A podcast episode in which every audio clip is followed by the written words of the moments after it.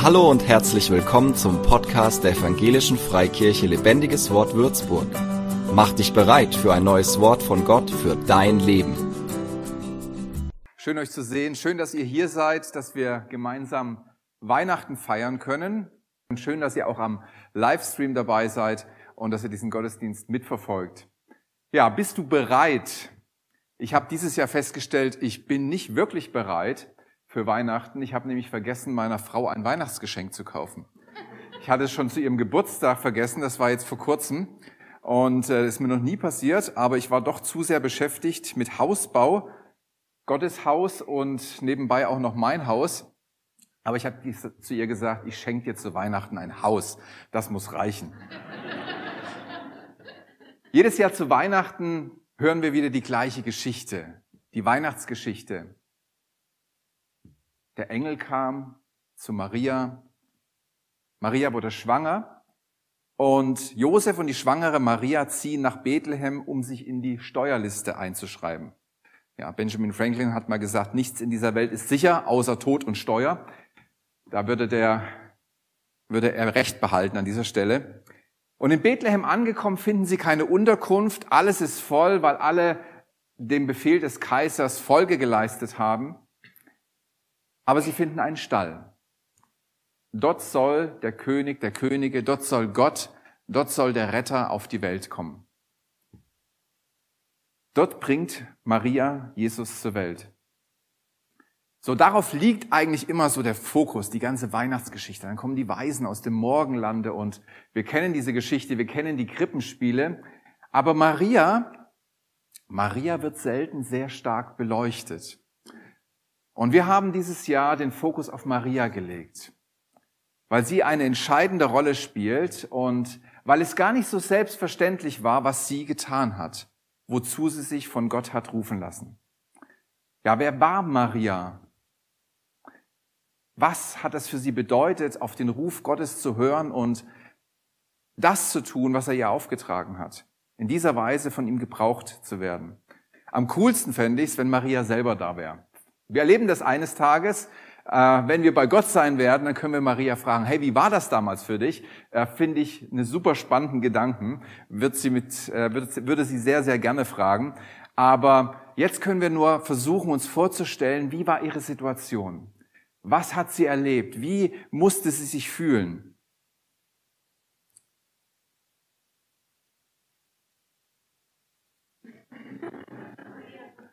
Wollt ihr noch loben? Maria war keine Frau. Maria war ein Mädchen, ein Teenie-Mädchen. Vielleicht zwölf, vielleicht dreizehn, vielleicht vierzehn Jahre. Das war nämlich so die übliche Zeit, in der man in die Verlobungsphase ging und in der man auf die Hochzeit mit seinen Gatten zuging. Vielleicht war sie auch ein bisschen älter, aber viel älter wird sie nicht gewesen sein. Ein Teenie-Mädchen, ganz jung und dann so eine Aufgabe. Und plötzlich tritt Gott ganz unerwartet in Marias Leben durch den Engel Gabriel. Ich glaube, es brauchte einen Engel, es brauchte etwas Übernatürliches, es brauchte etwas Entscheidendes, Einschneidendes, etwas, was man nicht wegreden konnte, etwas, was man nicht irgendwie, ähm, naja, sich ausgedacht haben konnte, damit Maria ähm, klar wusste, dass Gott zu ihr gesprochen hat. Und dieser Engel, wir haben es gerade gehört, sagt folgende Worte zu Maria. Sei gegrüßt, du Begnadete. Der Herr ist mit dir. Fürchte dich nicht, Maria. Du hast Gnade bei Gott gefunden. Du wirst schwanger werden und einen Sohn gebären. Dem sollst du den Namen Jesus geben. Der wird groß sein und Sohn des Höchsten genannt werden. Und der Gott, der Herr, wird ihm den Thron seines Vaters David geben. Der Heilige Geist wird über dich kommen und die Kraft des Höchsten wird dich überschatten. Darum wird auch das Heilige, das geboren wird, Gottes Sohn genannt werden. Was für eine Botschaft, was für eine Aufgabe, was für ein großer Plan. Und es hört sich so mächtig an, auch so schön an, ausgewählt zu sein. Aber ehrlich gesagt, in Marias Leben passte das gar nicht.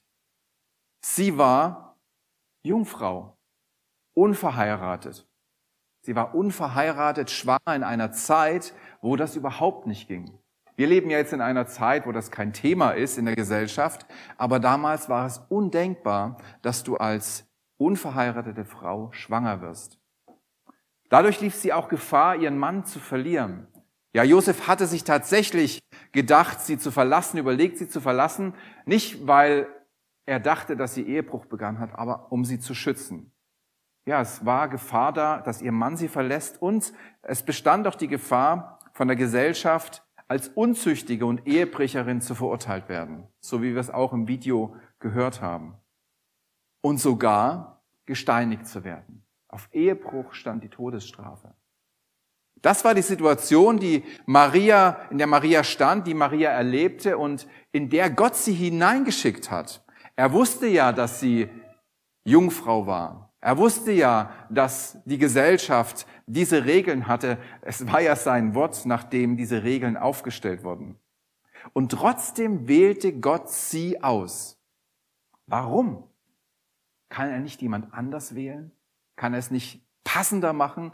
Kann er es nicht etwas idealer einrichten, damit es in Marias Lebensablauf hineinpasst? Die Bibel sagt, Maria fand Gnade bei Gott. Das heißt, dass Maria ein demütiges und gottesfürchtiges Wesen hatte. Ihr war Gott nicht egal. Sie fragte nach Gott, sie wollte ein Leben mit Gott leben. Und das ist genau die Haltung, wo ein Mensch oder mit der ein Mensch Gnade bei Gott erfährt. Weil diese Haltung Gott einlädt. Wer so lebt, wer dieses Herz hin zu Gott hält, der wird erleben, dass Gott kommen kann und dass Gott kommen will. Und so wurde Maria von Gott für die allerwichtigste Aufgabe auserwählt. Sie sollte Mutter des Erlösers werden und Gott selbst wollte durch sie auf die Erde kommen. Er wollte Mensch werden, in diese Welt kommen durch Maria.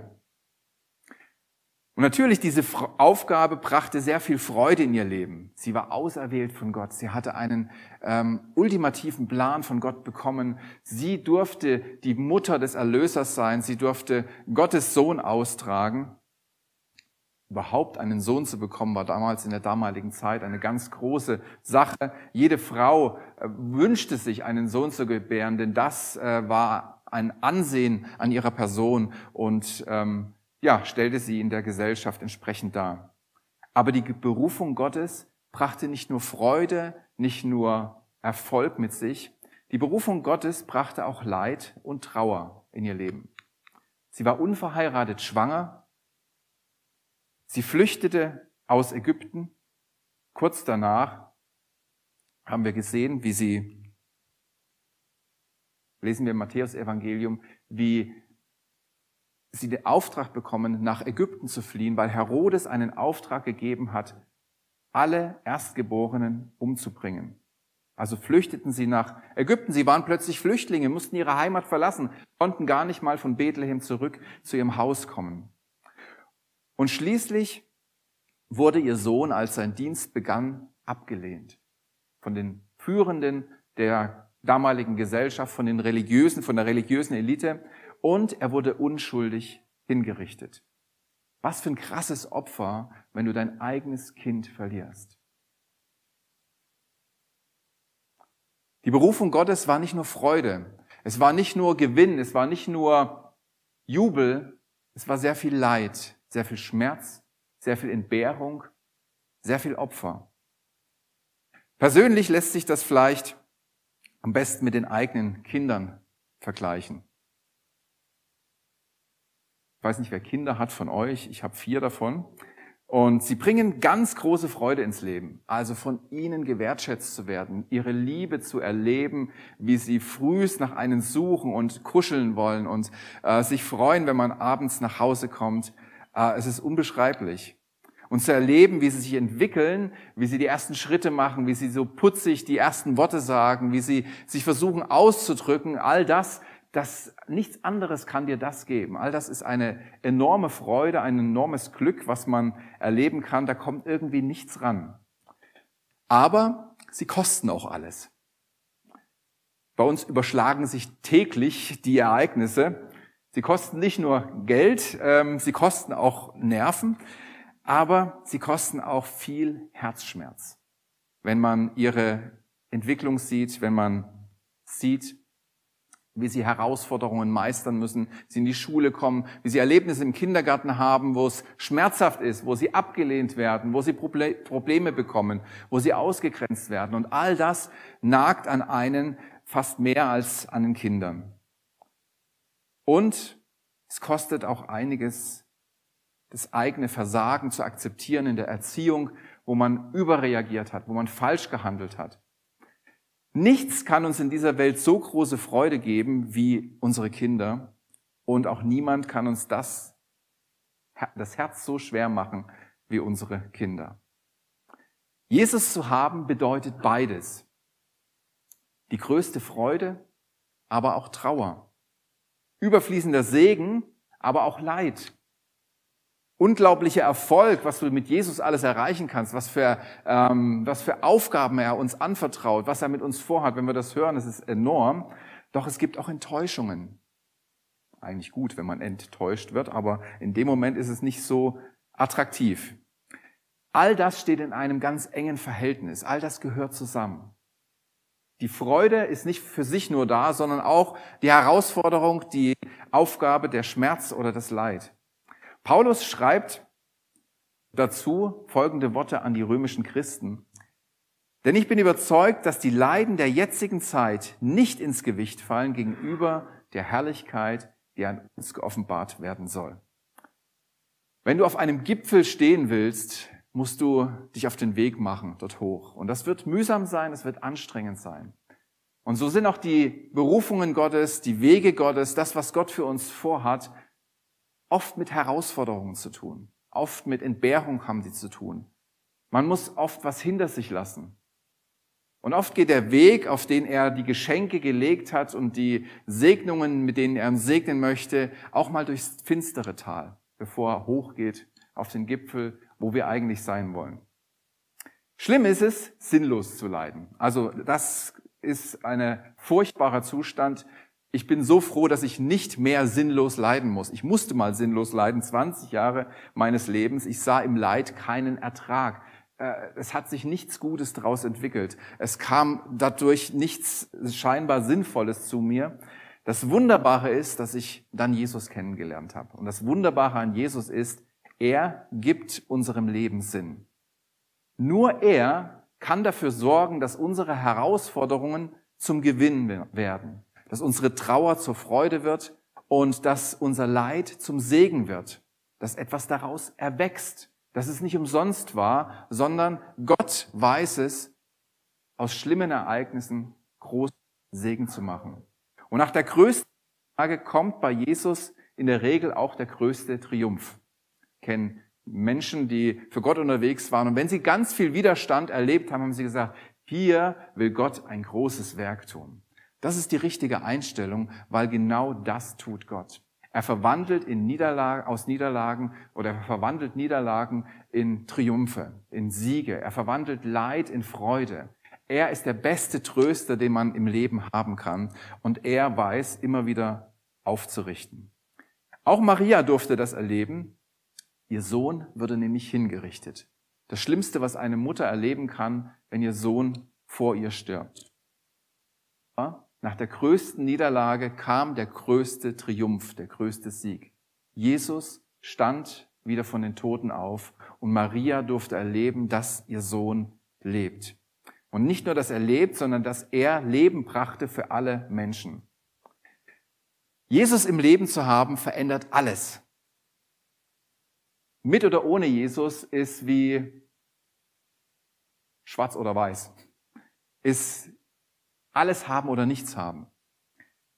Die Umstände, in denen wir leben, verlieren plötzlich ihre Bedeutung. Ob du viel hast, ob du wenig hast, ob du, ob du Gelingen hast oder ob du Herausforderungen nur hast, es verliert an Bedeutung, weil du entdeckst, wie bedeutsam er ist. Wer Jesus einmal begegnet ist, kann mit mir zusammen sagen, dass er die bedeutendste Beziehung ist, die man haben kann. Er ist die bedeutendste Person in meinem Leben Und jeder, der ihn kennenlernt, wird erfahren oder wird feststellen, hey, es ist die bedeutendste Person auch für mein Leben. Die Begegnung mit Gott in Form von Engel Gabriel führte auch in Marias Leben zu der Entscheidung, sich ganz auf ihn einzulassen und Jesus zu empfangen. Sie sagt, ich gehöre dem Herrn. Ich bin bereit. Es soll an mir geschehen, was du gesagt hast. Das ist ihre Antwort an, an den Engel. Und mit dieser Haltung kann Weihnachten auch in unserem Leben geschehen. Weihnachten kann für uns sehr real werden. Es muss nicht nur Zeit mit der Familie sein, es muss nicht nur Essen sein, es muss nicht nur Geschenke sein, sondern es kann etwas viel Großartigeres werden. Weihnachten kann real werden, denn Weihnachten bedeutet, dass Jesus in dein Leben kommt. Die Frage ist nur, möchtest du das? Ich lade dich heute dazu ein, dieses Ja zu sagen, was Maria gesagt hat zu Jesus. Dass Weihnachten nicht nur ein Fest der Familie ist, dass Weihnachten nicht nur ein Fest der Geschenke, ein Fest von gutem Essen ist, wo man den Gürtel dann wieder etwas weiten muss. Ich merke jetzt schon, dass die Klamotten enger werden. Weihnachten ist ein Fest, wo Jesus in unser Leben kommen möchte. Er möchte eigentlich immer in unser Leben kommen. Aber heute zu Weihnachten wollen wir genau daran erinnern. Jesus möchte in dein Leben kommen. Bist du bereit? Für mehr Infos besuche uns auf Facebook unter lebendigeswort.de oder einfach persönlich im Sonntagsgottesdienst.